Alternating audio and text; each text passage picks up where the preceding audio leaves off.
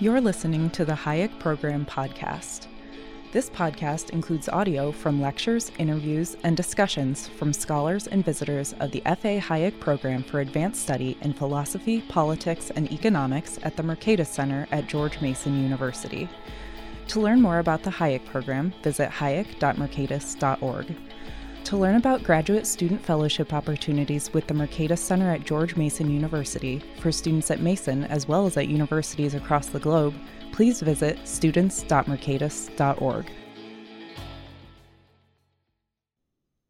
Okay, uh, today is December 1st, uh, 2022. I'm uh, Peter Boettke. I am director of the F.A. Hayek program uh, for advanced study in philosophy, politics, and economics here at the Mercatus Center at George Mason University. And we are here today to discuss uh, the uh, relatively recent new book by Mark Koyama and Jared Rubin, How the World Became Rich, The Historical Origins of Economic Growth.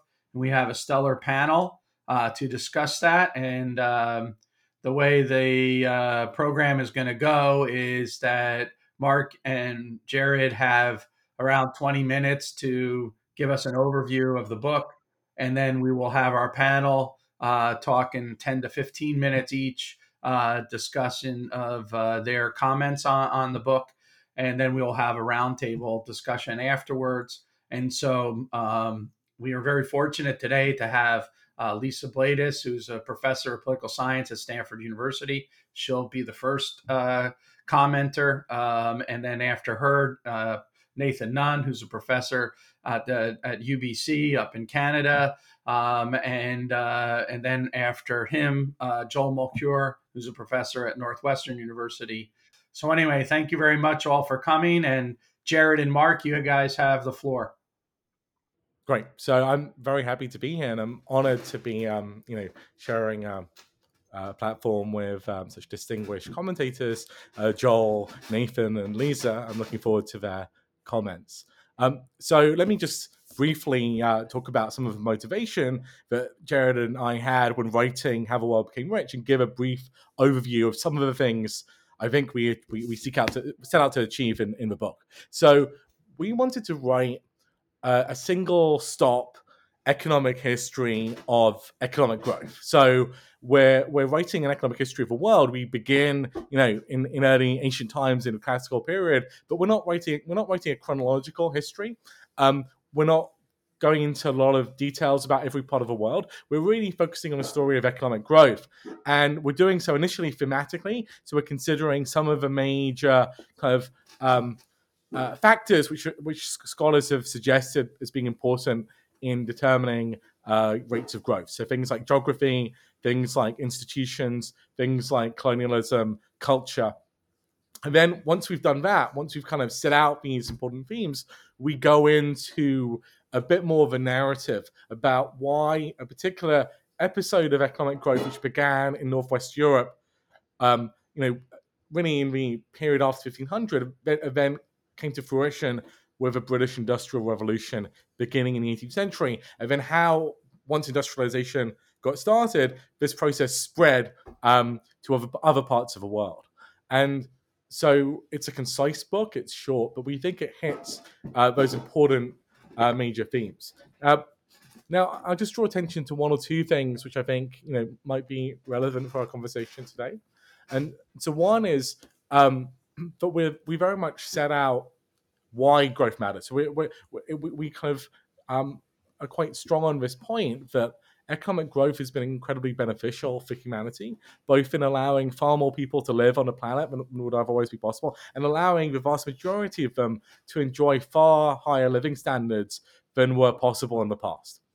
Um, so growth is good, and growth enables us to consume more, to live longer lives, to live healthier lives, to live lives with more meaning. And there's no necessary trade off between economic growth and other factors we might care about. So, in some sense, um, from a long run perspective at least, things like um, climate change are going to be, even though there's a short run trade off between uh, economic um, production that causes pollution that contributes to man-made climate change. In the long run, we think that um, innovation and growth are going to bring technologies and other abilities to ameliorate or potentially deal with with such with, such uh, grave uh, challenges. And so growth is is is vital, and understanding growth requires a historical perspective, and and that's what we're offering here. So there are many great books um, in development economics or on, on, the topic of economic growth, but most of them um, focus on focus on the modern period, or or if they do take a historical view, they often take a, a, a they often focus on one aspect. So. Why Nations Fail by Acemoglu Robinson focuses on institutions. And we wanted to be a little bit more um, broad minded and um, uh, widen the scope to consider all the factors which have contributed to the growth process without necessarily, at least initially, taking a strong stance on one particular driver uh, of economic growth. So, another thing we should um, draw attention to is that we're very much aware that there were episodes of growth historically in the past. So the British Industrial Revolution is not the only episode of economic growth to have, to have happened before the, the modern era. There were other periods of prosperity. Uh, for example, in the ancient world, during the commercial revolution in Europe, in the Middle East during the Golden Age of Islam, in Song Dynasty China, and other periods as well. But those periods of growth came to an end. They, they were not self sustaining. So our interest, particularly as we go on in the book, is what factors made economic growth in um, in Western Europe after 1500 self-sustaining. And there, when you think about the different factors we've outlined, so we think about geography, we think about institutions, we think about culture, and we try and bring those factors together to try and tell a coherent story about why this particular growth episode um, didn't peter out. So, in particular, we focus on innovation. So, um, many scholars, um, including, of course, uh, Joel, have emphasized the importance of innovation. Is, is innovation is the the, the real factor driving economic growth. Had innovate had rates of innovation kind of um, slowed down after 1750 or after 1800, you might have had uh, a one-off improvement in living standards, but not a breakthrough to sustain economic growth. So innovation is the driver of long run growth. And so we're interested in this question: Why was Western Europe particularly innovative after 1500? Um, um, and there, cultural factors are very important, but and, and they complement uh, institutional factors. So this is a um, this is about how the world um, becomes less negative sum and becomes more positive sum. Um, and and there we think institutions, culture, these things are working together in particular ways, which um, generate uh, uh, this unique in, unique outcome in the case of uh, Europe after 1500 and after 1750. Um, and then we, we then move on to this discussion of the spread of growth. So, how did growth uh, diffuse across um, the rest of the world? Here, um, several factors are, are, pretty important. One is colonial rule. So, the, the, the, the fact of European empire after 1500, we don't think of ourselves, at least, and again, our we don't take a super strong stance on this, but we don't think it's one of the most important drivers of the initial breakthrough. But we do think it matters a lot for the diffusion of growth thereafter.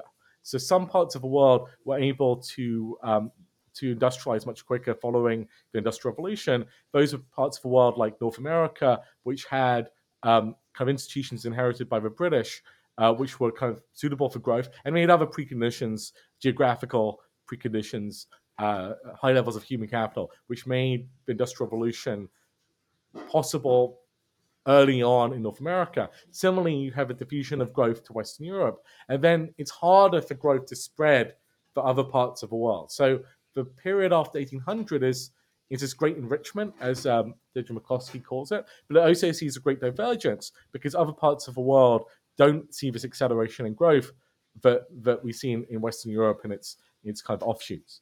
And so then the second part of the final part of the book, we, we talk about why this is, and then why in the 20th century you've seen convergence. So you see initially divergence with the Industrial Revolution, and then convergence more recently. And the convergence has been driven uh, uh, in a large part by economic growth in East Asia, particularly after World War II, then, then more recently in other parts of the world, such as sub-Saharan Africa. And that convergence follows, we think, you know, again, following the work of other scholars, particularly Alexander Gerschenkron, the convergence story follow is different to the initial growth story.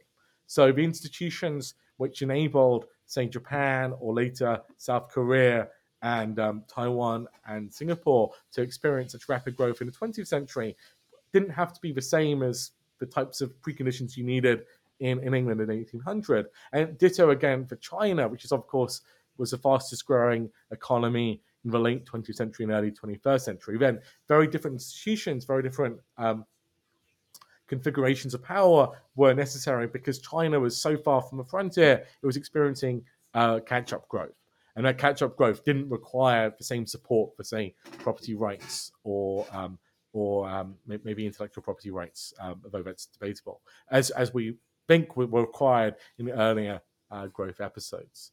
And so, um, to summarize and, and, and, and to conclude, um, we think the book is offering a kind of a unique, concise, historical take on the process of economic growth. So, one which is relevant both for people interested in economic history, both historians who maybe don't know that much about the economic side of things, as well as economists who maybe don't know as much about the historical side of things. So, hopefully, it can inform uh, debates in development economics and as well as debates in, in economic history and I look forward to the, the comments from uh, Lisa, uh, Nathan, and Joel. Well, thank you all um, for uh, for being here, uh, Lisa, Joel, Nathan, Pete. Um, yeah, this is uh, really an amazing honor to have you all here to to talk about this book, um, which was something that you know Mark and I came up with a, a while ago. That, or at least we thought that there was this kind of hole in the in the not the literature so much, but there was there was nothing that synthesized the literature in this you know this for this big question, one of the biggest questions in economics. Uh, you know, it's it's really one of the questions that made me want to become an economist is trying to understand why certain parts of the world became rich and others uh, have lagged behind and continue to lag behind, while others have caught up, etc. This is a literature that has grown immensely in the last couple decades and really hasn't been synthesized um, in in any way that's kind of digestible for sure. And it's also, I think, it's a type of literature that a lot of people are interested in, you know, beyond academia, but also undergrads. It's the type of question that I think if we if we can get across to especially undergraduates, people that might be looking to see what they're going to do with their lives, um, might be interested in economics in general, if we can get across to them that these are questions that economists answer and they answer with history, and then they can apply the, these insights into to really doing just about anything, whether it be development, or, you know, thinking through the processes of economic growth, things like this, then this can be a powerful tool. And this is when Mark and I kind of realized when we were talking about this that there's nothing out there that does this. So this is why we wrote this book and really, you know, we wrote it. We tried also tried to write it in such a way that it would be accessible. Um, and I hope I hope we succeeded in this. You know, accessible to people well beyond uh, the academy, people that that do not have the background to really, you know, know, know you know one one article from another, or frankly, even read a lot of the articles that that we summarize. Um, so, what is this book about? Um, uh, last month I was at Stanford and Lisa asked me that exact question, asked me to summarize it just a few sentences. Um, with most academic books, you should be able to do that. With my previous book, with Mark's book, you know, with books written by the people in this room, you really should be able to do that. Most people can. And because most books have a strong thesis that they're trying to promote, this book does not. Um, you know, the first half of this book is meant to summarize the literature. It's meant to organize it and for the most part, be dispassionate. Now, we're not completely dispassionate, and I'll talk about that in a second on, on one or two factors in the literature. And then the second half is meant to then apply this these insights from the literature into why certain parts of the world become rich. We start with Britain, which you have to, I think, in a book like this, um, because they're obviously the first place where the modern economy emerged. We then discuss other places that you know soon followed suit, you know, North America and Western Europe and you know then East Asia, parts of East Asia became rich. You know, beginning with Japan, and then in the 20th century of East Asian tigers, and then you know eventually, you know, really, if you want to talk about how the world became rich, you know, uh, China and India are the, the, the the two places you have to really at least discuss to some extent. We um, uh, so China is obviously well on the path to becoming at least what we call rich, and maybe I should even uh, before going into the book just say what I'm what we mean by that. We don't mean rich in the way that you know people you know having mansions and lots of consumer goods and things like this. We we essentially mean far sufficiently far enough away from poverty levels where where th- that's not something that one thinks about in their day to day you know the, the, very basics of life. And this is something that um, as many will know but but uh, certainly here but and hopefully many of our listeners know that you know this is something that that for the, the lot of most humans in world history that was their life you know it's relatively close enough to poverty where the basics were not always assured. And the, the, the real the real achievement, I think, of the last certainly 200 years, but you, you could even say half century, has been to remove large fractions of the world away from from from that. And that's what we mean by rich. Of course, there's still at least a billion people that are very much in poverty, and that's something we're not we're not blind to this. We understand that the whole world is not actually rich. That said, um, more of the world is moving away from those levels of poverty than ever before and this is something where we that deserves to both be celebrated and also understood so what this book does is the first half again it, it, it, breaks this literature down this large and growing literature you know so if we you know mark and i talked about you know hopefully if this book ends up doing pretty well. And know i think early signs are you know somewhat positive in that direction. We'd love to be able to write a second edition at some point. point. And the second edition will look a little different than the first edition both because i think we've we've learned and had our thoughts uh, our thoughts have evolved i think a bit since since writing the book but also the, this this is a literature that is continuously evolving as well and some of the stuff that we've written in, in this book actually may change because of the literature changing but also you know, certainly in the latter chapters when we talk about more modern um, growth you know stuff is changing as well so the first half looks at five uh, what we call strands of the literature, you know, five different chapters that that look at various aspects of the literature, and try to understand both their impact on how the world became rich and also how they interact with each other. And so my thought, my thinking has evolved a bit on this. We've done a lot of these types of events since the book has come out, and just through talking through it, and you know, talking through it with Mark and with interviewers and it's like this, I think I've I've come to some a few realizations as well. Um, so maybe I could, I'll, I'll, quickly go through those. So the first one's geography. Um, these are kind of one of the, you know one of the oldest set of explanations that you know geographical endowments, whether it be coastline, climate, rainfall, things like this, um, that they can contribute to uh, to to uh, certain parts of the world being wealthy or not. Coal being a big one in terms of the industrial industrialization. I, I, we kind of take the liter- the broad literature as saying you know, ge- geographical endowments certainly do not determine the fate of nations in terms of their economic outcomes, but they can obviously set the, some of the relevant constraints. And really, what this what they do is they it sets how the other types of things we know are important vary across societies, especially things like institutions. You know, societies that you know an island like britain is just going to have a different set of institutions than say a country in the steppe like mongolia or something like this. That is and some of this is just purely geographic geography based all right the next one and i'm going out of order by chapter but i think uh, i have a reason for doing this is colonization and this is one where we tried to be dispassionate i think in the first six chapters in terms of you know trying our best to say well this is what the authors of these books or articles would have wanted to, to say. But we do think that the arguments in favor of colonization as being important for Britain's industrialization overall are pretty weak in this literature. On the other hand, the arguments in favor of colonization playing a significant role in the colonized failing to catch up in some places or being much slower to catch up, and Nathan has done you know, some very good work on this, I think are much stronger.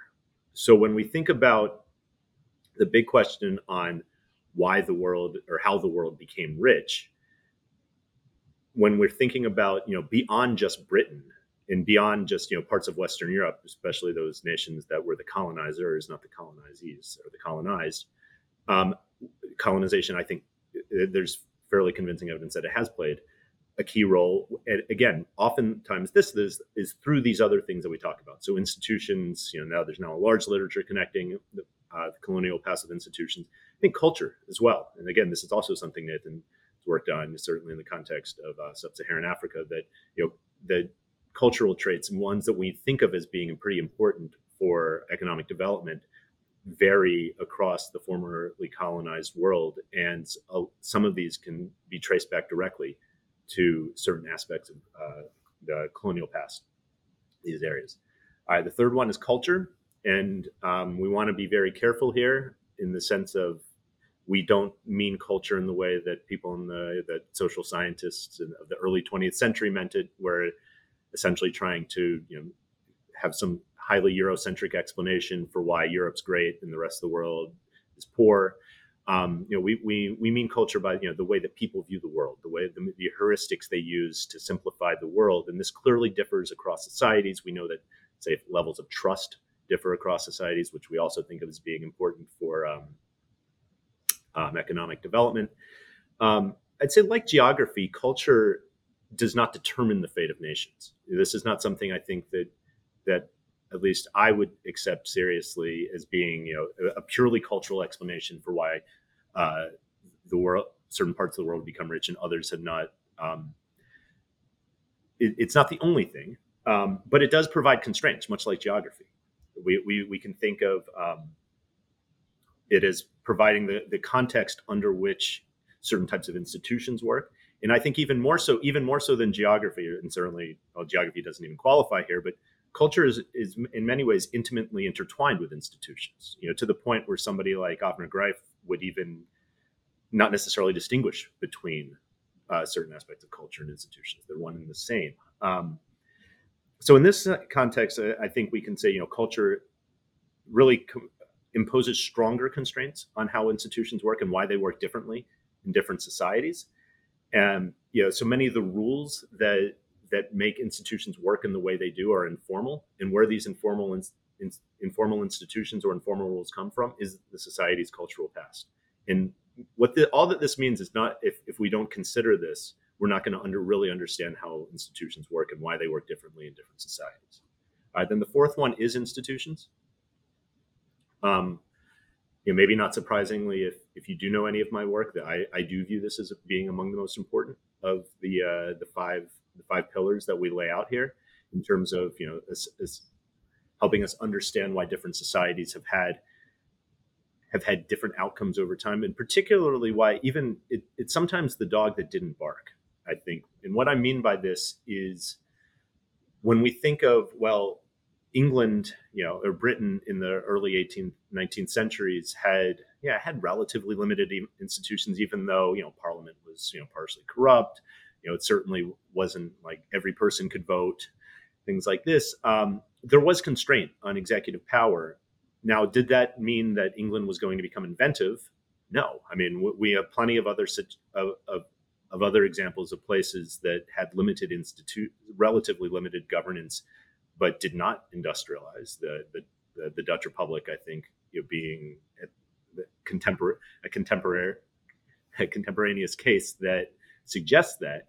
That said, having those institutions meant that you didn't have things like you had in, say, Imperial China at the time, or you know, a place that I've said, the Ottoman Empire at the time, where those types of uh, political institutions were quite constraining.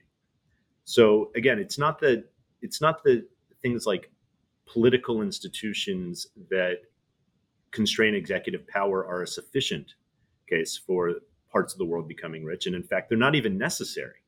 You know, I think that we now see places like China certainly becoming rich by the way we have de- determined it or described it rather in the last 40 years with very un- un- unlimited executive power.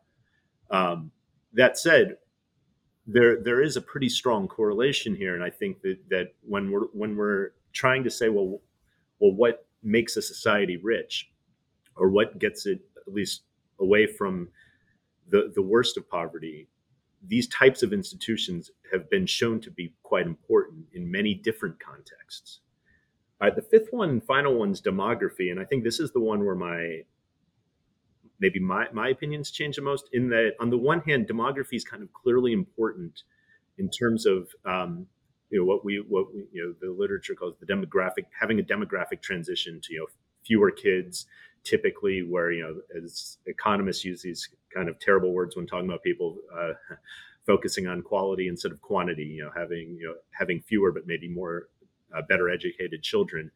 This is something that even in the context of england in the 19th century you know kind of clearly led to greater income per capita having some type of transition like this I think where we, you know what we often see here though is that with a couple of exceptions, you know France being one, these transitions typically happen after a lot of the things that we we care about in terms of um, you know say institutional change, uh, maybe even cultural change. You know the type of stuff Joel's worked on and the you know the culture of growth that um, are quite important for the kind of the as the prime movers.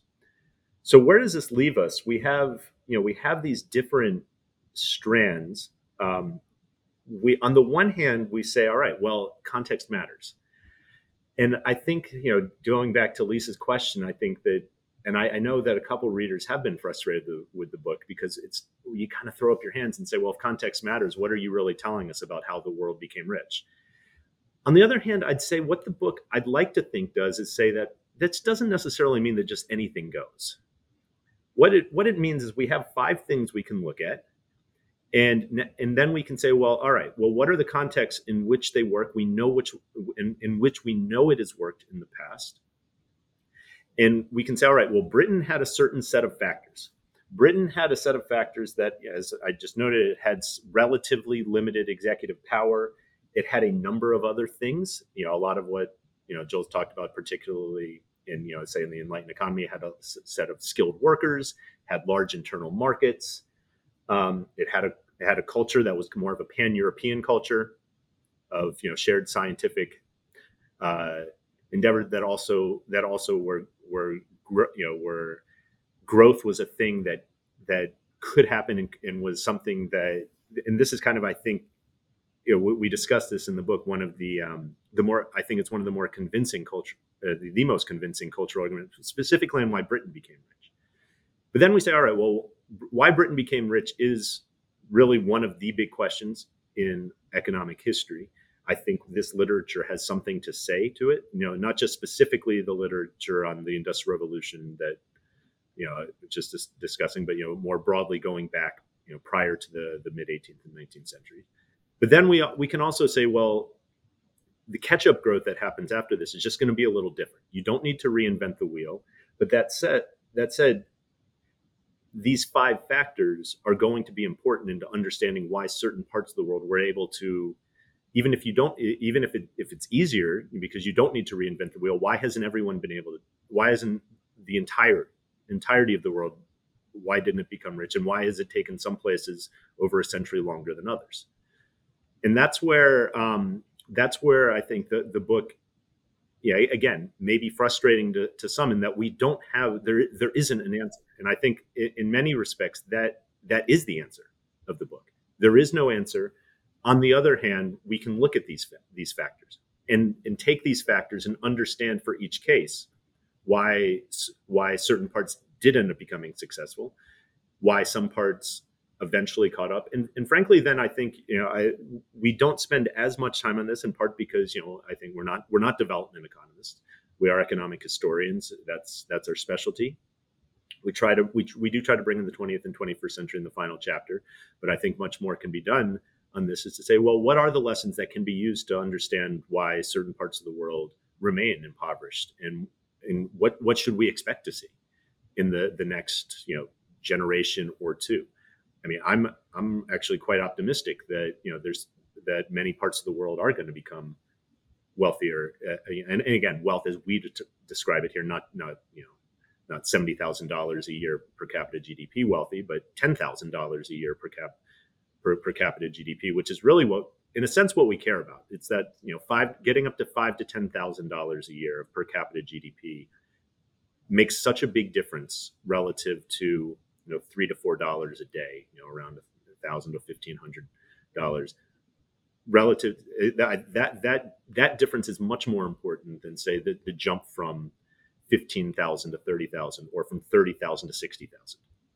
Um, that's what the book tries to describe and uh, the, the, the it's really again the literature that that we try to bring together here to try to give some insight into what what has been said and where we can go with this Thanks very much for inviting me to talk about this book. Um, it's a very easy book to praise, so I'm going to limit myself to just a couple of points before going on to some questions that I had about the research program and just some things that came to mind while reading How the World Became Rich. So, I want to start by saying that a major strength of the book is in its organization. While a lot of us write, um, thinking about ourselves, what we want to say, how we want to say it. You guys have really thought about the end user. And I think that you've really tried to put forward a book that is easy for readers to comprehend a really vast and complicated literature, and also for instructors to think about how they want to try to engage with this material.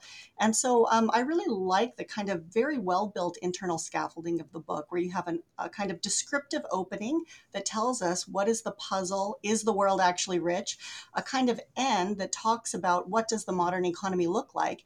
And then sandwiched in between are these two really wonderfully synthetic chapters and sets of chapters that talk about the different thematic explanations for economic development and a basic path to a kind of modern global economy, as well as this kind of nested design where you've got this story about Europe. Why is Europe different? Why is Northwestern Europe different? And then why is England different? And I think that both um, instructors and readers will really appreciate this and the ability to assign different portions of the project to readers based on what the syllabus of the course might look like. So, for me, the two most exciting um, portions are really the ones that, again, sort of seek to give an idea about what those explanations are and then create that kind of nested model of what was going on with kind of England at the core. And um, I think that, you know, you say that there's not really an argument. And here I think you guys are excessively modest. And what I would say is that for me, um, reading the argument, or the argument really is the curation of this literature into these five categories, right? That that is the argument, and the argument is related to what is omitted, right? So essentially, the way I see it, geography is the first order factor from which these other explanatory factors flow, and then you ultimately see development as a contingent outcome where um, these four additional factors that are related to geography interact with each other to create this outcome that we call economic development. That said, my sense is that um, you know that, that that is the argument of the book, but because the book is, I would consider a little overly focused on the literature and economic history, it provides only a partial picture. And so um, I think part of the reason for this is what is published or publishable within the field of economics.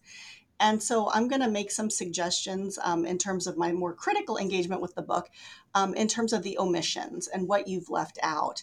And I think that, um, you know, it's important to think about what's missing because the things that are missing actually do relate to these five main categories of explanation that you provide. So the first, I think, is related to the importance of the state and state capacity. So, why is more of a focus on the state absolutely essential? I think in part because the state interacts with and is intimately connected to geography, institutions, culture, demography, and colonialism. Um, the history of state development is, is, of course, the history of economic development is, of course, related to the history of the state and societies around the world. You need a state to establish social order without social order, you can't really even begin to think about this question about how do you create constraints on an executive. So, a first order condition is to sort of think about the conditions under which you create social order. And of course, these ideas are really old. We can think about, um, you know, Huntington's work on this, North Wallis and Weingast talk a lot about the importance and the creation of social orders. Um, it's a major focus in the narrow corridor. Mark Dincecco has written a lot about this in terms of the ordering of what has to come. First, you have to have a state, then the interaction of the state with executive constraint is important for the development of um, economy. My personal small quibble with Dincecco is you need an intellectual or informal institutional foundation for executive constraint before states become too strong. Um, otherwise, I think that it's really difficult to ultimately get um, that possibility for executive constraint. So um, you also don't engage a lot with the question of the relationship between elites and rulers within states. To the extent you do, it's mostly in the context of the literature on the emergence of parliaments. But I think this is actually a much bigger question and one that needs to be unpacked to a greater extent. Um, you talk about the importance of technology and human capital, but where do skilled workers come from? Typically, they are products of state efforts to create literate societies where does mutual intelligibility come from?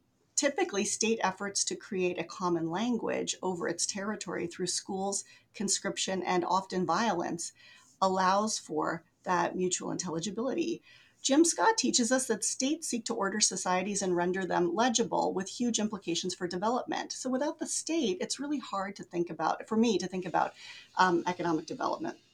The second factor that I think um, deserves more emphasis um, is related to what I would call cross cultural global encounters.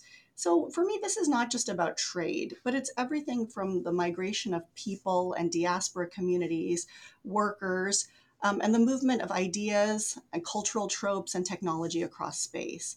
And so um, I would encourage you to think more about these interconnections between world regions and the implications of those interconnections for growth. So, we know that these types of encounters were important drivers of the pre modern global economy, thus setting the stage for later forms of economic takeoff. How should we think about proto globalization? And um, why only talk about these cross cultural global encounters or primarily talk about them in terms of colonization? So I'm just going to give you a couple of examples. Um, one, I would think more about the economic integration of Europe into the Mediterranean economy in the 12th century and how important that was to um, as a driver of the commercial revolution. So, um, you know, some of what I've written suggests that European engagements with Muslim societies in the form of Holy Land crusades were actually really important for Europeans to establish trade, economic, and even transportation connections to the Mediterranean world at a time when it wasn't clear how European state development or city development was going to really go. So, to what extent has European engagement with Muslim societies actually served as a deep and foundational driver of economic and political development? Um, and, you know, this is just sort of one example from within the West. There's also minimal engagement with the importance of cross regional trade within Asia. In other words, should we think more about what was going on, not in the context of Europe engaging with other parts of the world, but other parts of the world engaging with each other? So we know that Eurasian trade was absolutely essential for economic development within Asia for a millennium.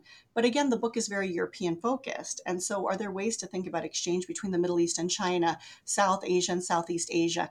And how do these economic relationships influence growth, technology exchange, creation of diaspora communities that were important for growth? So, again, I wouldn't want you to think about my discussion about the importance of the state or these cross cultural encounters as a um, critique of the book. These aren't flaws, but rather to me, they're just omissions. And I would think that these are things that maybe would lead you to write an additional two books um, in the future that would tackle this question about what is the role of state in economic development and how should we think about cross cultural um, global encounters beyond trade. Um, and, uh, you know, I just want to thank you guys for giving me the chance to talk about this book. It's it's a very important project, and I was really glad to have a chance to engage with it.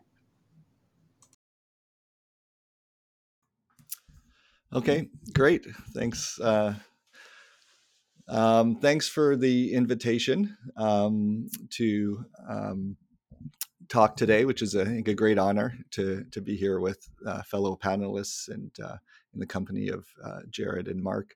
Um, so I'll just echo Lisa and say that the the book is fantastic. Uh, I'll for I think for sure adopt it uh, in my uh, PhD course, and it provides the nice, in the words of Lisa, scaffolding that really helps to synthesize the, the literature.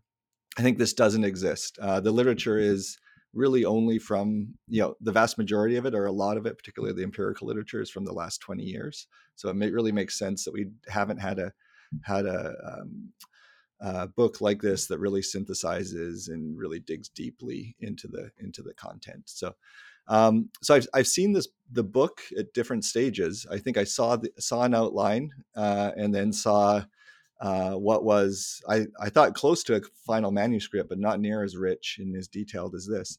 And is, at each point, it's kind of like I, am trying to think of a good analogy, a work of art, where you, at first you see the out the sketch, and you're like, oh, that's cool, good idea. I think you know, it'd be great to do that.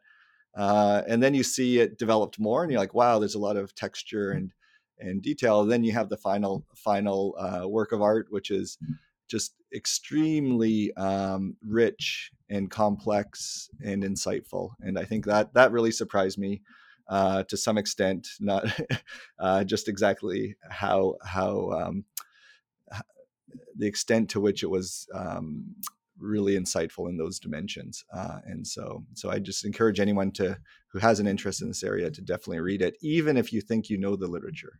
And so, for me, that's why I thought, oh, okay, I know, I know all of this.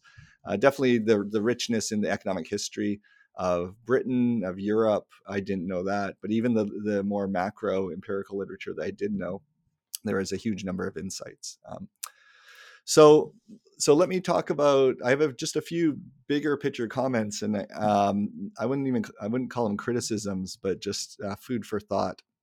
Um, the, the, cl- the, thing that's closest to a criticism, and I think I gave you this feedback already, is actually the title. So, um, how the world became rich, and Jared's talked a lot about that. You know, maybe more accurate, um, how a subset of the world became rich, another subset stagnated, and another subset grew, but grew only slowly, right? So you, you can tell I've never read a book that anyone reads because I would be terrible at creating titles. Uh, but that, that would be more accurate uh, to some extent. But maybe more more catchy would be how the world became unequal, right? And I think you would under you know you would um, acknowledge this. We know uh, in the I think it's the first figure where you see the divergence of incomes per capita of regions or societies around the world, we see there's been divergence big time, which is the title of this great JEP piece by Lant Pritchett. Uh, and we know that's just another way of saying it, right? And so what you're thinking of is, well, the world's become rich on average. That's for sure true because some some areas have stagnated, some areas have taken off. And then the question is, well, why of those areas that have stagnated? You just said this in your in your comments why haven't they taken off? And that's kind of the, the, the frame of everything, right? And there's some quotes um, here on page 220. The advent of modern economic growth created tremendous opportunities for catch up growth, but these were difficult to grasp, right? Um, talking about the Atlantic trade, there's um, that it benefited Europe, but it didn't benefit everyone equally, right? Um, and then chapter 11, the very final chapter, is the world is rich and and the second sentence the world is becoming richer which means that more of humanity be, can be lifted from dire poverty right? So it's very optimistic which knowing jared and mark who are positive nice guys that's not surprising. But so i just want to raise the question and this is related a little bit to one of lisa's comments is part of economic success zero sum? Right? So is the are are is the wealth of the rich somehow related to the suffering of the poor. That's maybe putting it too strongly but i think it's interesting to think about. Um, if you think about that you say well that's not quite consistent with the data because what we'd expect is certain groups take off and other groups then do worse. Instead we see nobody seems to be doing worse over time but some groups are taking off right? And so that's saying well they're you know certain groups are doing things which are good others aren't adopting that. Um, if we stop to think at a more concrete level and you do this in the book in the chapter on colonialism for sure is just you know in, in logical terms some activities are zero sum right colonialism right you're um, extracting resources uh, and then you're kind of in some sense bargaining over the surplus that's is at least a zero sum aspect to that uh, the slave trade, that's zero sum. People who are being enslaved are definitely losing. Others are gaining. Some middlemen are, are gaining and losing. Uh, depending on how you look at it, plantation slavery. So, on logical terms, there is some zero sumness in the world. There is some positive sumness. Um, so then, re- returning, you know, how much of it is zero sum? So it's zero to say zero is probably not quite right. Nothing. Uh, but realistically, is it something that we can ignore? Coming back to the, what we should expect is some societies just doing worse, not stagnating, right? And so in a world where you have subsistence income, right, you really can't have stagnation. You can have, because what's going to happen is once income per capita gets too low, uh, populations will die, and then you'll go back to subsistence income. So it's really not possible in the data that we, we're looking at with per capita income for groups to decline, right? But you could say, well, what would be a group declining? Well, it would be huge population losses. So then we can say, well, let's think about the history of the world, the Columbian Exchange, do, do we observe huge population losses? And the answer is definitely the case, right? Indigenous populations, we really don't know, but the best guess is 80 to 95% of indigenous populations were eliminated within the first 100, 150 years after 1492. So some of that is conflict. Uh, a big part of that is disease, but also lots of it's policy or, or, or and, and strategic policies. So a great example of that is a recent paper by Donn Feir, Rob Gillezeau, and Maggie Jones, where they look at the, the decimation of the bison in North America. Part of this was an intentional policy by the government to, to decimate the bison, to kill the bison, because there are these actually quite affluent nations which live off the bison, right? And so if you can depopulate them, then you can have Europeans move to the frontier, right? And so that's actually just an example of uh, growth but it's there's at least a zero sum component, and there are groups which are which are being hurt, right? Um, so, um, but it's a question of is this more general, and this relates to uh, Lisa's comment about cross cultural global encounters and the interconnections between regions and the interconnections between the success and less success or even declines of different regions. Um, definitely a relevant paper here is Acemoglu, Johnson, and Robinson, The Rise of Europe, uh, in the American Economic Review 2005. And so you you mentioned that well, there's not a lot of evidence, which I would agree with, about um, sugar, cotton specifically being super super important for the Industrial Revolution. There's also not a lot of evidence in terms of um, regressions analysis showing that it's not right. And so the, I think the best evidence we have is this macro type of studies. Acemoglu Johnson Robinson's uh, 2005 paper, um, it's not perfect. I think even better is Luigi Pascali, uh, AER 2017, where he has this very nice instrument for trade. It's looking at 1870 to 1913, but that is during the colonial period for Africa, for example. Um, and 37 countries only. So we would think if you divide the world, we think there's about 200.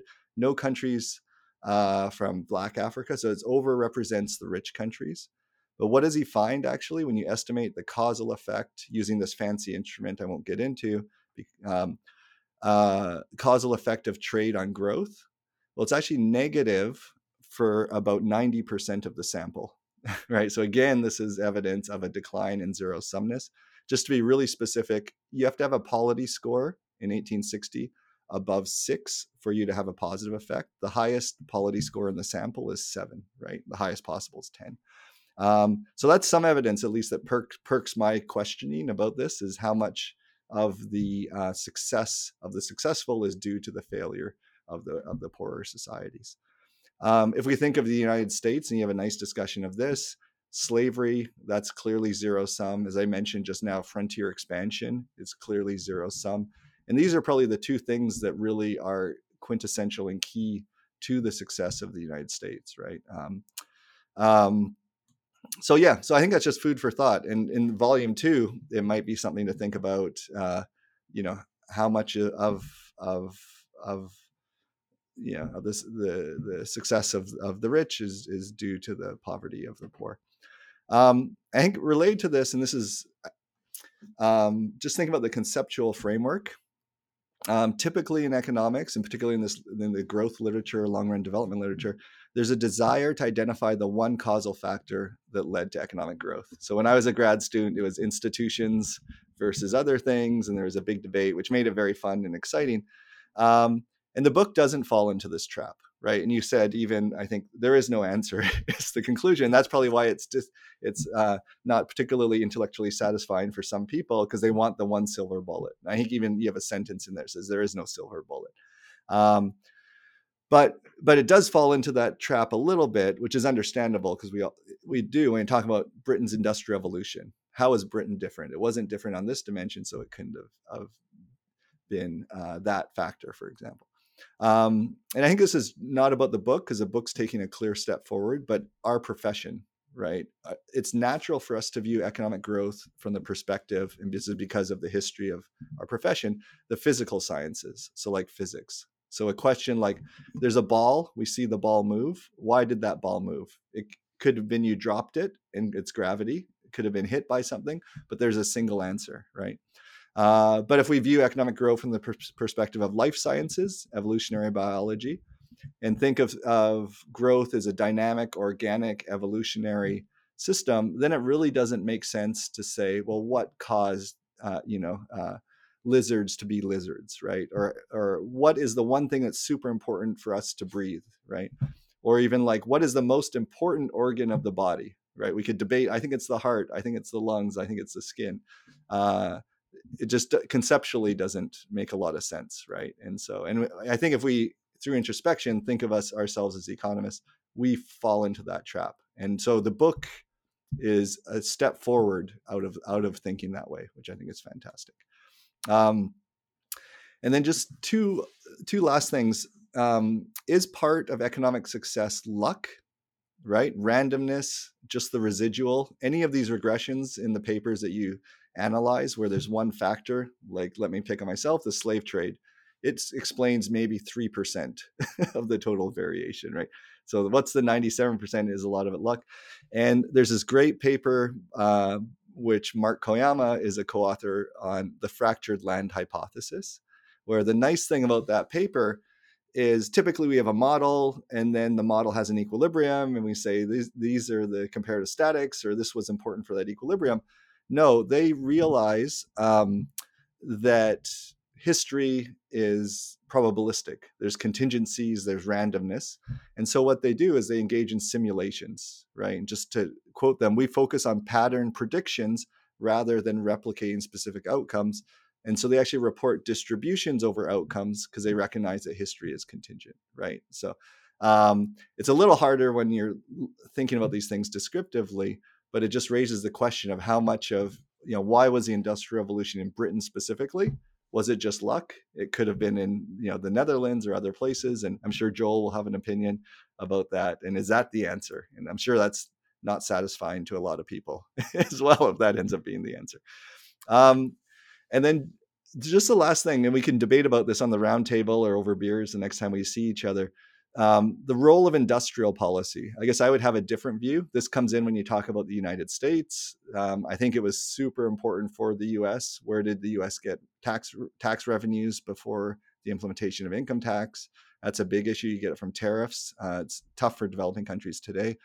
Um, how important was it for for the Asian tigers? Um, there's recent studies, Nathan Lane, Matti Mitrunen, Réka Juhász, showing that uh, at least in specific cases, industrial policy can have benefits, whether it's through factor accumulation, that's Matti Mitrunen, uh, through innovation, Réka Juhász's paper, or just promoting um, key industries that have linkages, that's Nathan Lane's paper in South Korea.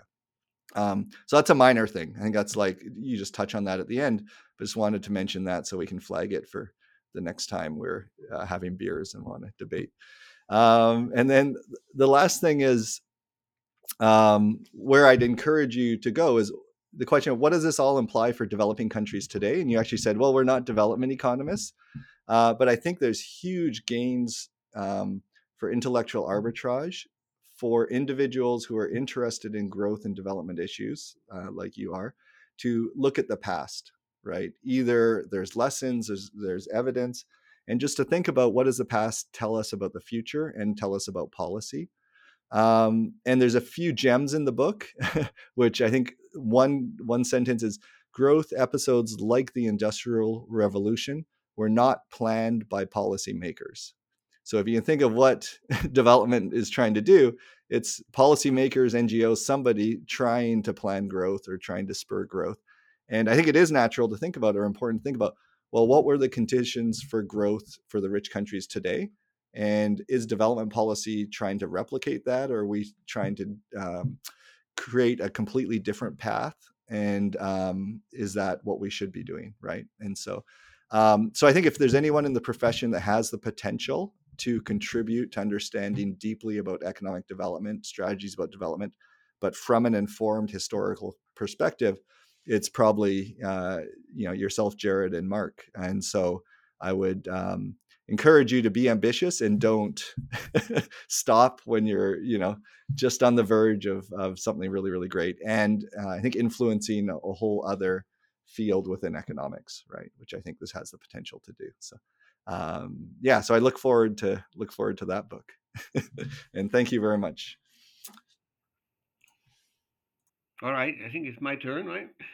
So uh, I'm going to take a slightly different tack. I've, I've written a review of this book, which some of you may have seen, and uh, so I've had my say about it, and um, I'm not going to comment on it anymore, except perhaps for one uh, sort of amusing editorial note, which is I just put down um, Brad DeLong's rather hefty economic history of the 20th century, and um, it's also a very ambitious book. Although it has, a, you know, of course, focuses on on, on the more recent period.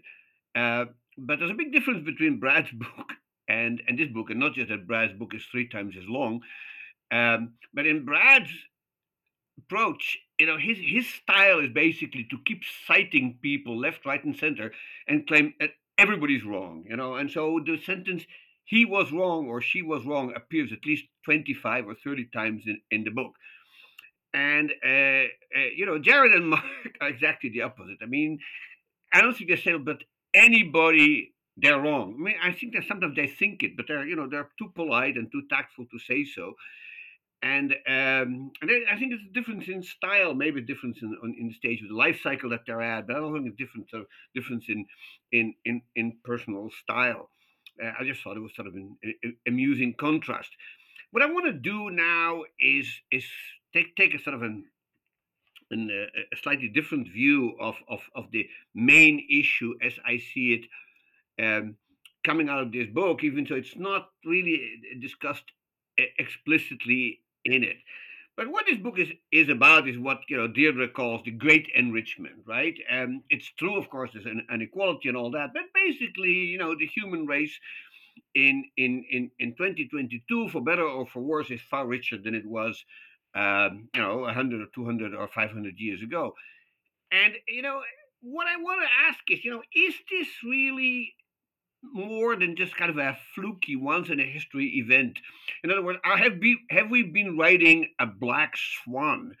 Uh, you know, history goes back thousands of years, and it's really only in the last 150, 200, if you 250, depending on who you read, but it's the last sort of few seconds of a long, a long period in which we got rich and and and of course the question is you know is this is this an, an, an unusual thing or is this a once uh, you know uh, in, in history event and if it had not happened for some reason if something had gone wrong as as, as it maybe wouldn't have happened at all. I mean, uh, after all, you know, North, Weingast, and, and Wallis in their book talk about the natural state, and Darren and, and Jim talk about uh, the extractive society. These are very stable equilibria that had to be upset at some point, and we think that these were upset by the Industrial Revolution. But you know, it, it, it didn't have to happen. There was nothing ineluctable about it. And so if it hadn't happened, you know, if if the Spanish Inquisition had succeeded taking over Britain, you know, as a result of the Armada in 1588, you know, maybe it wouldn't have happened, and we would all be, we wouldn't be having this conversation. We'd still be, you know, living in our hovels and and struggling uh, against, against poverty. So that's one thing to think about. And you know, the analogy would be, and maybe this is a bit of a stretch, okay, but you look at at mammalian life on this planet, okay. So you know, 65 million years ago, we believe the dinosaurs disappeared, and this gave the mammals a, a an opportunity, and eventually, of course, they came to.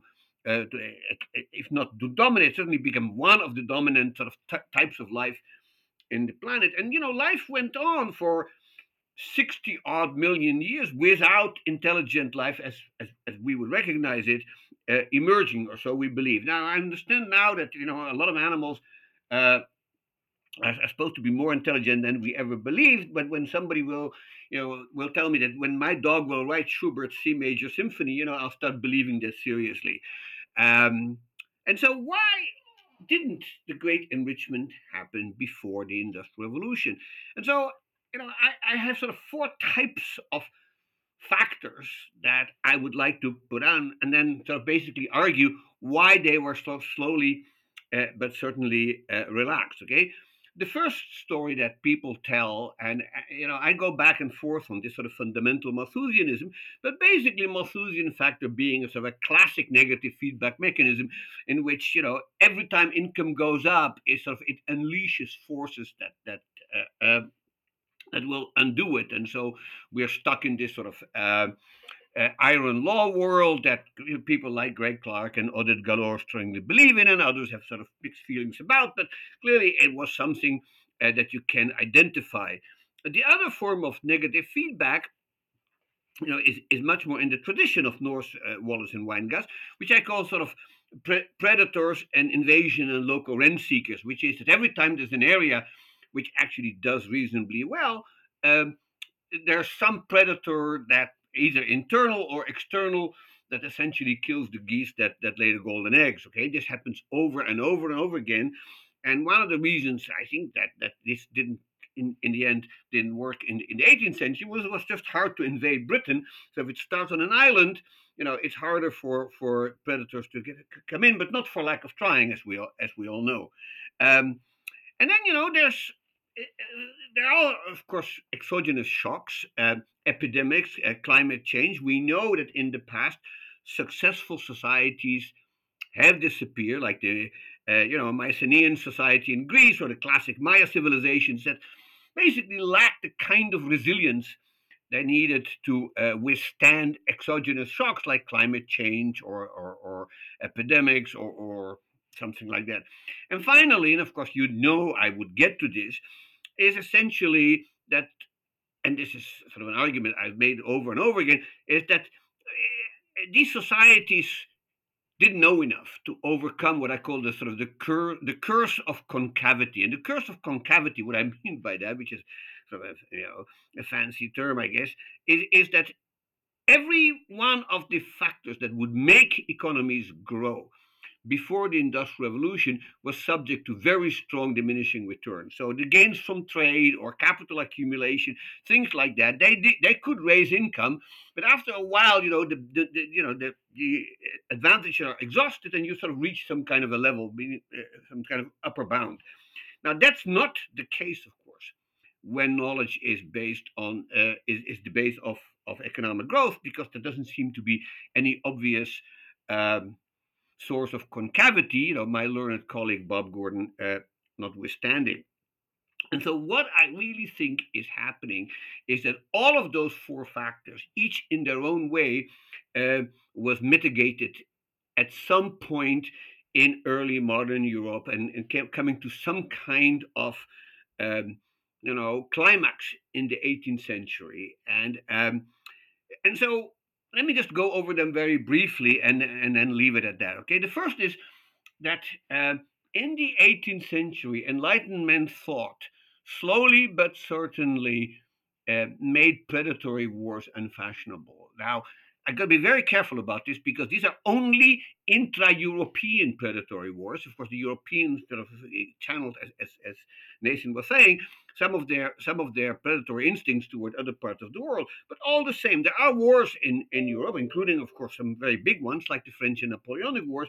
But these were not primarily predatory wars, and so the same is true, say, for other wars that we see happening uh, in the in the 19th century. So the idea that you know you have a richer country next door and you're going to invade it to you know to take their riches, that's something that falls out of falls out of fashion because I think of of, of the way people started thinking about what wars uh, were supposed to do.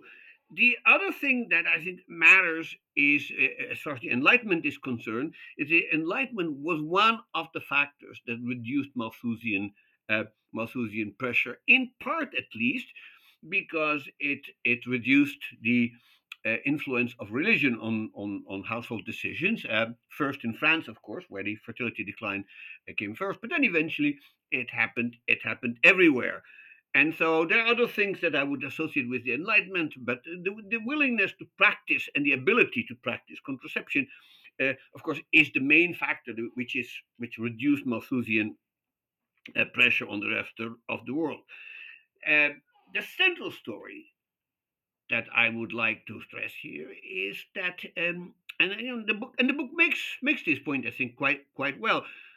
Uh, but it needs to be it needs to be hammered home even harder because it is really the, the central story and everything else i think is sort of incidental and that is the, the, the persuasion that the road to sustained economic success is through the accumulation and dissemination of what 18th century people called useful knowledge. That is to say, the idea that economic and material welfare can be enhanced if we know more and if we get a, a connection between uh, uh, the understanding of nature and the application of that understanding to the kind of things that um, that we need. So it's more than science, and people who sort of you know uh, make a big deal about well the scientific revolution was really minor and people didn't really know enough and blah blah blah. That's not the point. The point is really uh, the conviction that this is the way to go.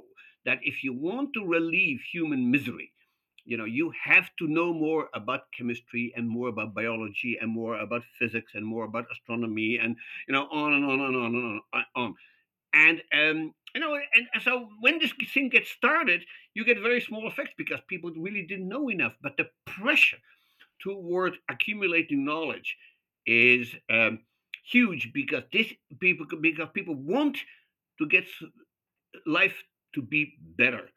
And that have and they've convinced themselves that this is the way to go. And I totally agree that governments really play at best second fiddle here, more so perhaps uh, uh, they play a bigger role on the continent than in, in, in Britain. But by and large, this is a spontaneous thing uh, where the government doesn't get in the way, but it doesn't do very much to encourage them. That changes a little bit in the second half of the 19th century and even more so in the 20th century uh, but that's but but but then the government government really basically joins something that's already um, uh, that's already ongoing. So I would think it's it's more than science; it's the persuasion of how to get society uh, to be better, and I think that is, in some sense, the central story.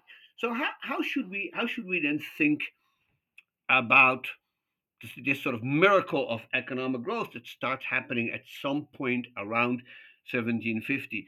So, what I would like to propose is something like this. Uh, um, much of history is about negative feedback. Okay, so you something, and which is basically a nice way of saying that we are stuck in some kind of equilibrium, and so. Um, you know, a Malthusian model is the classic example, but the other uh, uh institutional negative feedback uh, mechanism that I proposed earlier is very much like it. And what I would like to propose is that the great enrichment is a shift from a world in which there is primarily negative feedback to a world in which there's primarily positive feedback. Okay, so you can think of this as sort of a complicated dynamic system in which there are some forces for negative feedback and some forces for positive feedback, and they sort of counteract each other. But over time, the positive feedback becomes stronger and stronger. And by 1850, this thing becomes self sustaining.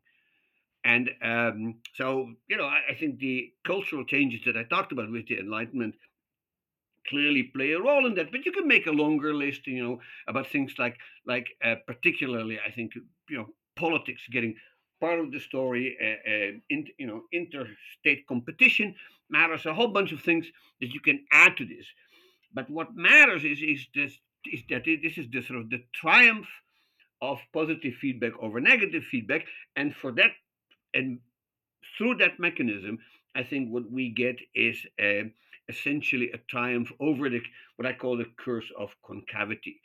And um, what is really striking, and I'll finish with that, and, I, and it was really striking about this, and you know, I really got that from while reading uh, DeLong's book, is how incredibly resilient the world has become to shocks that in earlier times would have been absolutely, totally devastating.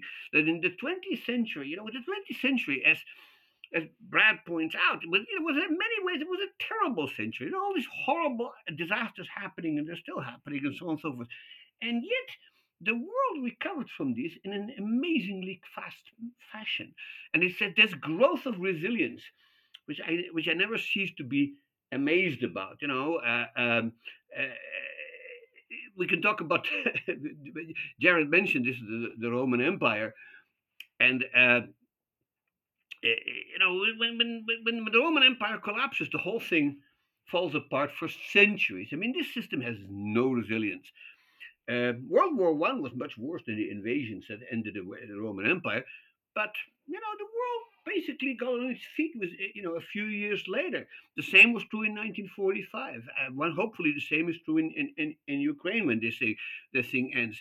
We have become incredibly res- resilient, and the reason we have become resilient is because growth depends on knowledge, and it's very hard to get rid of knowledge. I mean, sometimes you'd like to, but it's very hard. Once it's there, you know, unless you kill everybody who has the knowledge and you you know burn every book that contains it you can't you can't get rid of it. It'll keep coming back. And in that sense i think uh, the, the, kind of history of the last 200 years is hugely different than uh, what it what came before. And i think that that is maybe the center of the story. And i would say if you are doing a second edition of this book you may want to have a chapter on these issues of you know concavity and resilience to shock, uh, just as sort of an abstract concept, uh, just as, as, a box to put in uh, things. But otherwise, I think this is a, a terrific bo- book. And uh, you know, as I was reading it, you know, I'll give you, you know, I uh, I kept thinking, gee, you know, I I, I wish I'd written this book. Um, and so, more power to you, Mark and, and Jared. Wow. Ah, wow. Yeah. Thanks. Um, I wouldn't know where to begin except, you know, to certainly thank uh, Lisa, Nathan, Joel for uh, not just those amazing comments, but a ton of food for thought. Um, maybe I'll just say something. I was, you know, I was taking notes throughout um, on on on each comment. Or uh, maybe take something from uh, each uh, panelist. Um, so, Lisa, I mean, I'd say that you know we certainly agree that the state is uh, central to a lot of the processes we're talking about. I, I certainly agree that that what what we focused on, even when we discussed state capacity, was was kind of the, state in a sense already being there and trying. So we don't have as much really, and which is something very clearly important. I think it hit on a couple of things Nathan was talking about too, with you know where does this come from in the first place. Um, you know, this is you know this is something that Mark and I have worked on individually as well. You know, thinking about how you know states are legitimated or that, how how essentially rulers rule.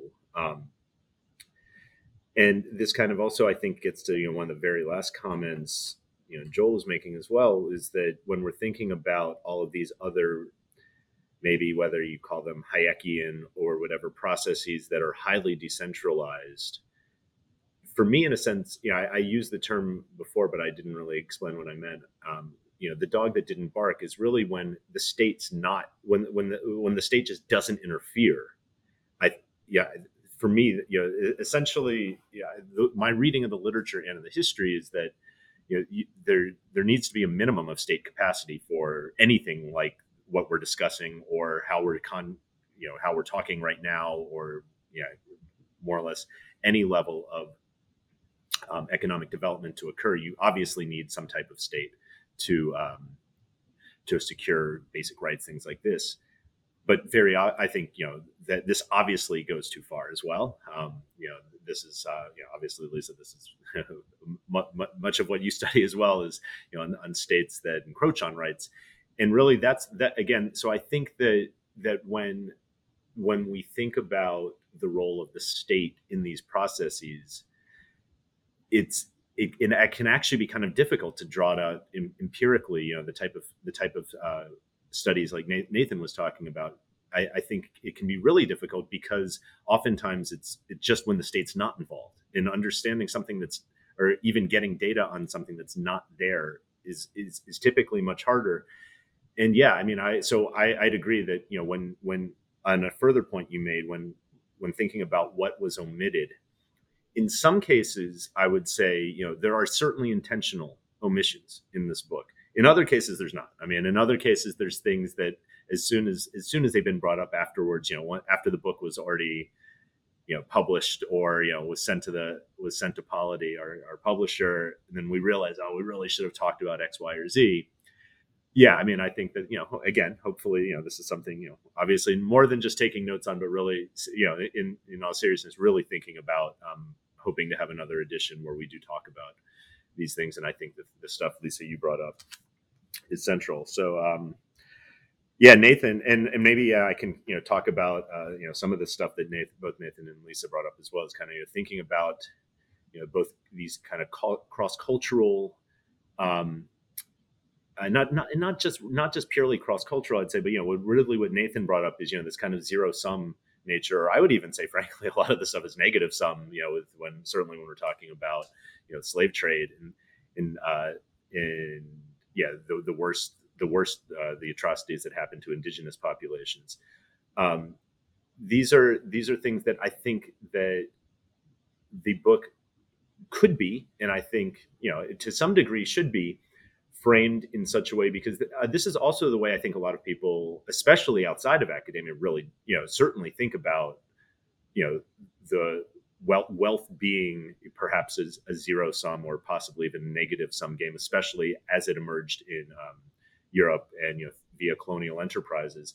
And I think a, care, a careful accounting of that, and you know, and I think as um, Nathan, you were hinting at there, and I think you know Joel is certainly hinting at you know a lot of what's happened, especially in the last 150 years or so, I think is very clearly positive sum in understanding how that, you know, you know, why that's the case and how that could possibly be the case in a world that is st- was still quite poor is among the most I think important things we can do. And, and Nathan, I think it was to the point you brought up at the end um, that when we really think about development today and what development economists do in particular, I, I do think that that you know, and and really we can thank you uh, Johnson Robinson, I think, for bringing some of you know history into development for sure. But but this is still something where you know I, I'd like to think that the lesson, some of the lessons that we we put forth in this book uh, can be used to, to really understand too you know that you know, again, now maybe to bring it to bring into Joel's points, you know, some of these when when we think about the role of policy, oftentimes policy is more so getting out of the way. you know, it's it's it's it's it's protecting you know certain rights and then and then uh, maybe encouraging on on some margins, but actually for the most part, it, you know, it's, it's about getting out of the way. Now, you know, as Nathan, as you noted, you know, in the U.S. case, that wasn't really the case, right? You know, industrial policy really did matter in US economic history. On the other hand, I think one thing I would take from this book is I, am not totally sure how how good the US case is to look at in terms of what can we do for the poorest parts of the world today. I think, you know, we, we actually have now we now have much better cases of places, you know, that are both under um, autocratic rule. So, you know, it's not just China, but you know, even a place like, you know, say South Korea became became wealthy under under autocratic rule. You know, of, of, course, you know, as we note in the book too, you know, when we when we're talking about East Asia, there were geographic factors that mattered as well. You know, so um, all right. So on that, so I guess moving to some of the stuff uh, Joel said, and I think um, honestly, I think the last thing Joel said is not just the highest compliment we've gotten in this book. I would I would actually say might be the highest compliment I've ever gotten in my career. That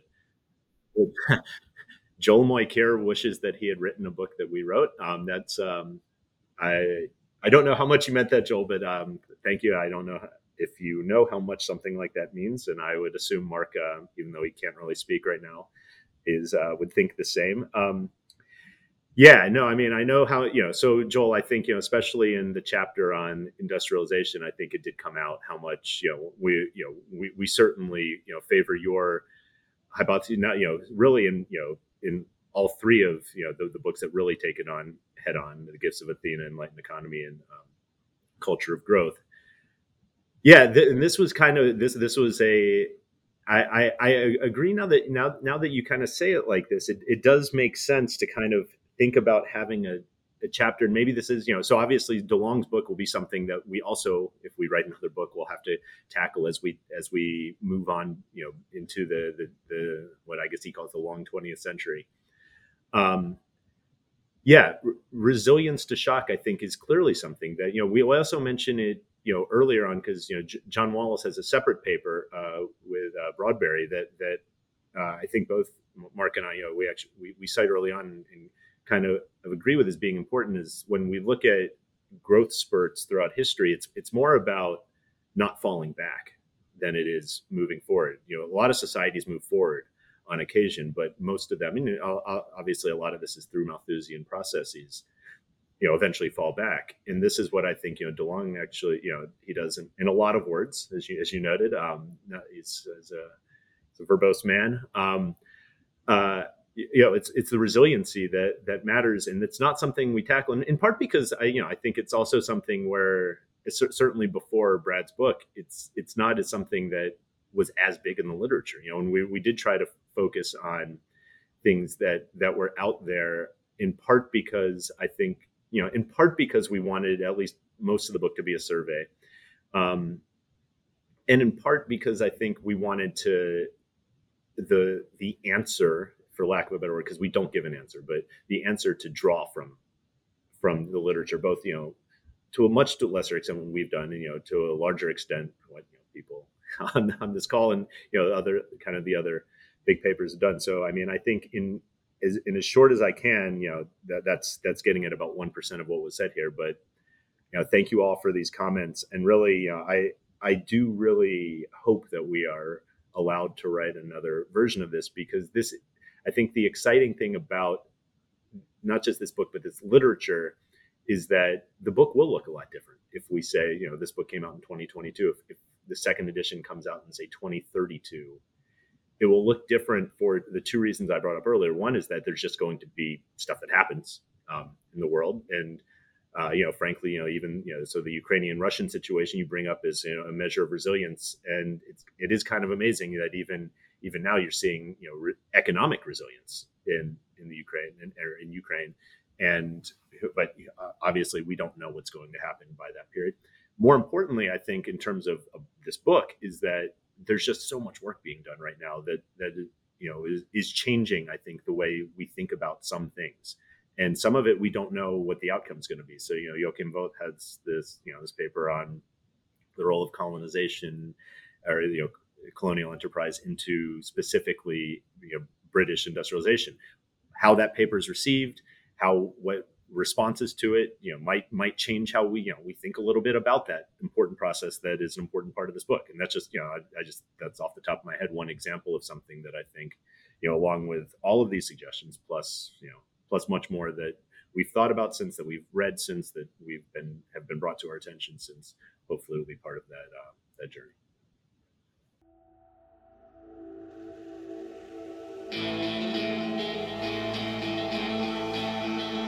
Thank you for listening to the Hayek Program podcast.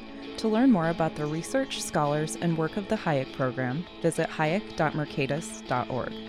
For more information about graduate student fellowship opportunities for students at Mason as well as at universities across the globe, please visit students.mercatus.org. We hope you recommend students to our programs or consider applying yourself.